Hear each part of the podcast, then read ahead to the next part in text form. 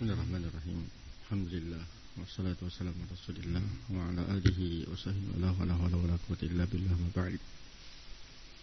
Insyaallah mulai pagi ini kita baca satu di antara kitab Mustalah Hadis. Kita baca dalam karya Syekh Muhammad bin Shalih Al-Utsaimin rahimahullahu taala. Kita baca dari muqaddimah beliau rahimahullah. Bismillahirrahmanirrahim. Alhamdulillah nahmaduhu wa nasta'inuhu wa nastaghfiruh wa natubu ilayhi wa na'udzu billahi min syururi anfusina wa min sayyiati a'malina. Man yahdihillahu fala mudilla lahu wa man yudlil fala hadiya lahu. Wa asyhadu an la ilaha illallah wahdahu la syarika lahu wa asyhadu anna Muhammadan abduhu wa rasuluhu sallallahu alaihi wa ala alihi wa sahbihi wa man tabi'ahum bi ihsan ila yaumiddin. Wassalamu taslima. Amma ba'du. Kata beliau, fa inna Allaha ba'atha Muhammadan sallallahu alaihi wasallam bil huda wa dinil haqqi yudhhirahu 'ala dini kullih. Sesungguhnya Allah Subhanahu wa taala telah mengutus Nabi Muhammad sallallahu alaihi wasallam dengan petunjuk dan agama yang hak untuk memenangkannya atas semua agama. Wanzar alaihi kitab wal hikmata, dan Allah telah menurunkan kepada beliau Alkitab dan hikmah. Al-kitabu yakni Al-Quran, wal hikmatu yakni as-sunnah. Allah telah menurunkan kepada beliau Alkitab wal hikmah yakni Al-Quran dan sunnah. Liyubayyina lin-nasi ma nuzzila ilaihim, dalam rangka menjelaskan kepada manusia apa yang telah diturunkan kepada mereka. Wa la'allahum yatafakkarun, agar mereka berfikir. Wa yahtadun wa yafilihun, sehingga mereka mengambil hidayah dan mendapatkan kemenangan.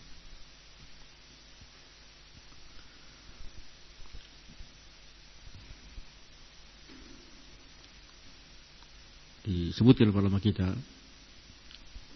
di sini dari ucapan liyubayyina linnas, bayan dari Rasul sallallahu alaihi wasallam itu ya terkait dengan lafaznya dan maknanya.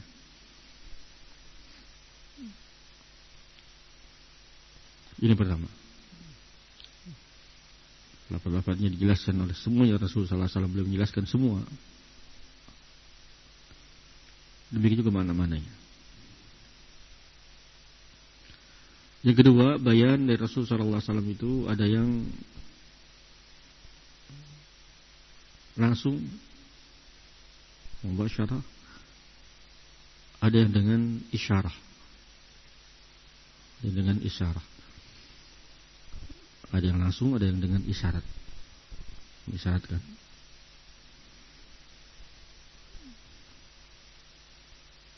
Seperti contohnya, yang isyarat itu adalah kisah yang disampaikan oleh beliau rahimahullah subhanahu dalam salah satu daras beliau. Jadi ada seorang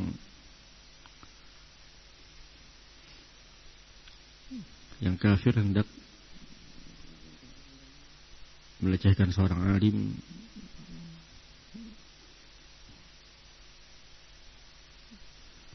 min ulama Islam di satu restoran. Dia bilang bahwasanya ya Syekh, Allah terangkan bahwasanya Al-Quran telah menjelaskan segala sesuatu. Quran itu adalah tibyanan likulli syai'. Coba mana dalam Al-Quran penjelasan membuat makanan ini? Ini.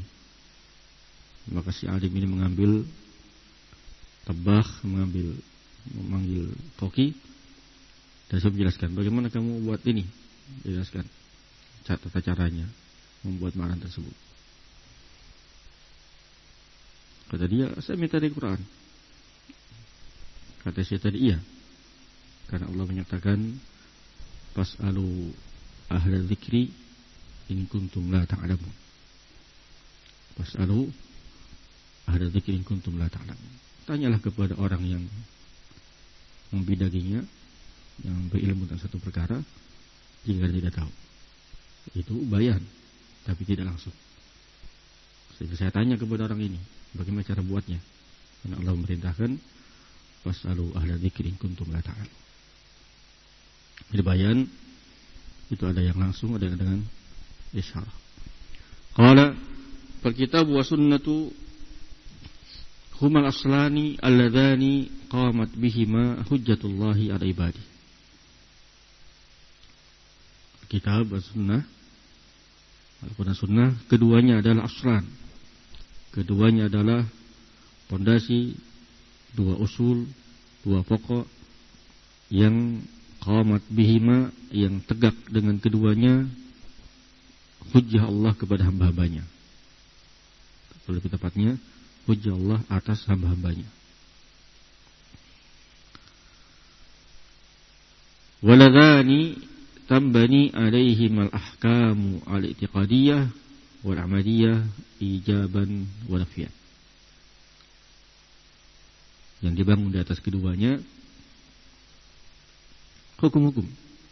Dibangun di atas Al-Quran dan Sunnah hukum-hukum, baik terkait dengan masalah hukum i'tiqadiyah, masalah akidah, wal amaliyah, masalah ibadah, muamalah. Ijaban, apakah dalam ijab itu menetapkan atau nafiat menafikan, baik terkait dengan masalah penghalalan atau pengharaman, mewajibkan atau menafikan, menetapkan atau menafikan.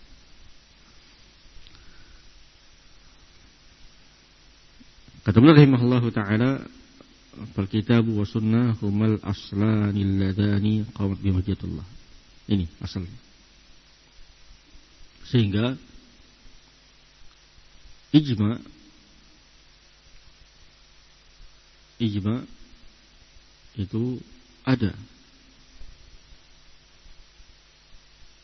dan sah kalau ada mustanadnya, kalau ada sandarannya dari Al-Quran atau Sunnah.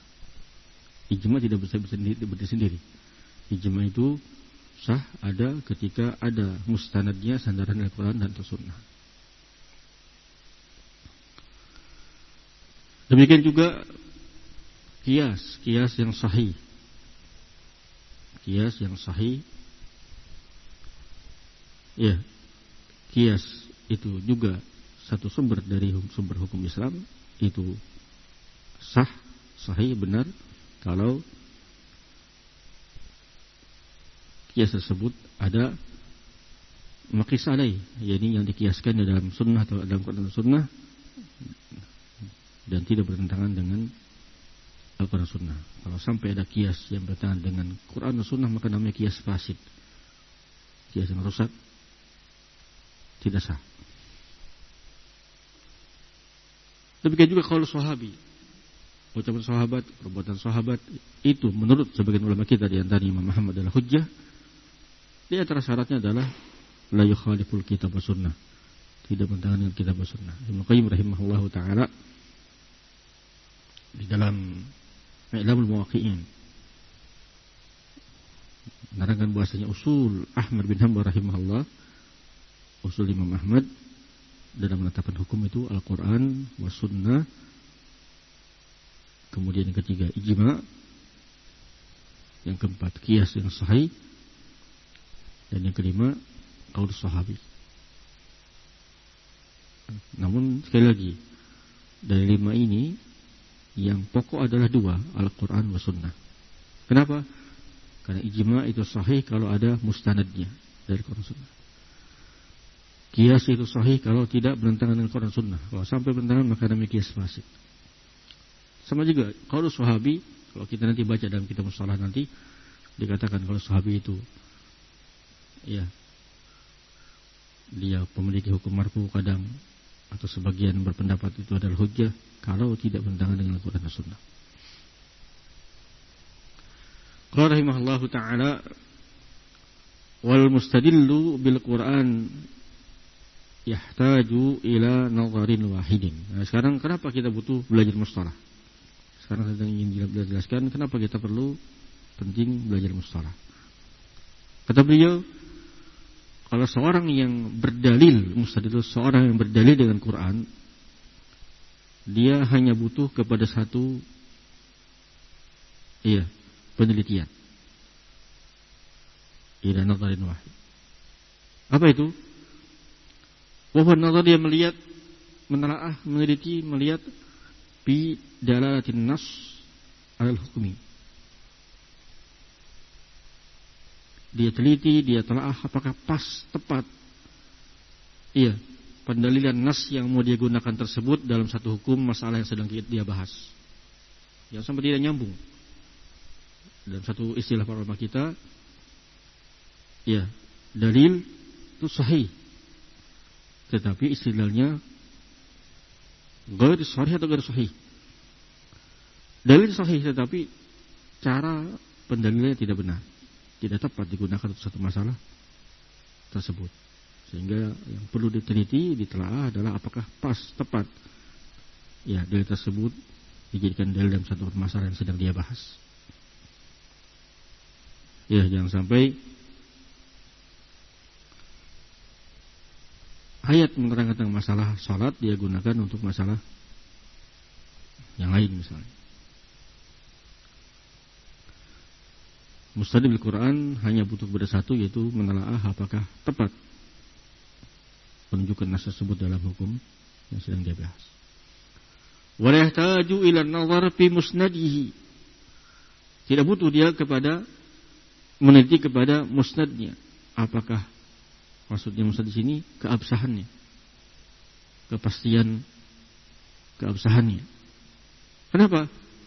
Li'annahu sabitun subutan qat'iyan. Karena Quran itu sabit, telah dipastikan dengan pasti, bin naqli al-mutawatir, dengan penukil yang mutawatir lafzan wa ma'na. Tidak perlu dikatakan sahih atau tidak, karena Quran itu sabitun subutan qat'iyan, iya, bin naqli mutawatir lafzan wa ma'nan. Bahkan Allah Subhanahu wa taala berjanji untuk menjaganya. Inna nahnu nazzalna dzikra wa inna lahu lahafizun. Kami, sesungguhnya kami akan menurunkan Al-Qur'an dan sungguh kami akan menjaganya. Nah, namun wal mustadil bi sunnati yahtaju ila nadharain. Tapi kalau seorang berhujjah, berdalil dengan sunnah, butuh kepada dua penelitian. Yang pertama waluha waluhuma. Iya, yang pertama dia butuh nazar, an-nazar fi thubutiha an-nabi sallallahu alaihi wasallam. Dia pastikan, dia telaah apakah hadis tersebut sabit dari Nabi sallallahu alaihi wasallam, apakah sahih atau minimalnya hasan sehingga boleh dia gunakan, atau ternyata hadisnya dhaif, bahkan lebih dari itu, tidak ada asalnya, la asalahu. Kenapa kata beliau? Id laisa kullu ma nusiba ilaihi sahihan. Ya, karena tidak semua yang dinisbatkan kepada Rasulullah itu sahih. Ini dan poin inilah yang membutuhkan kitab kitab mustalah, pelajaran mustalah. Untuk memastikan apakah satu hadis ini sabit dari Rasul, ini butuh ilmunya. Dan itulah bidangnya ilmu mustalahul hadis. Nanti saya akan lanjutkan. Wallahu a'lam.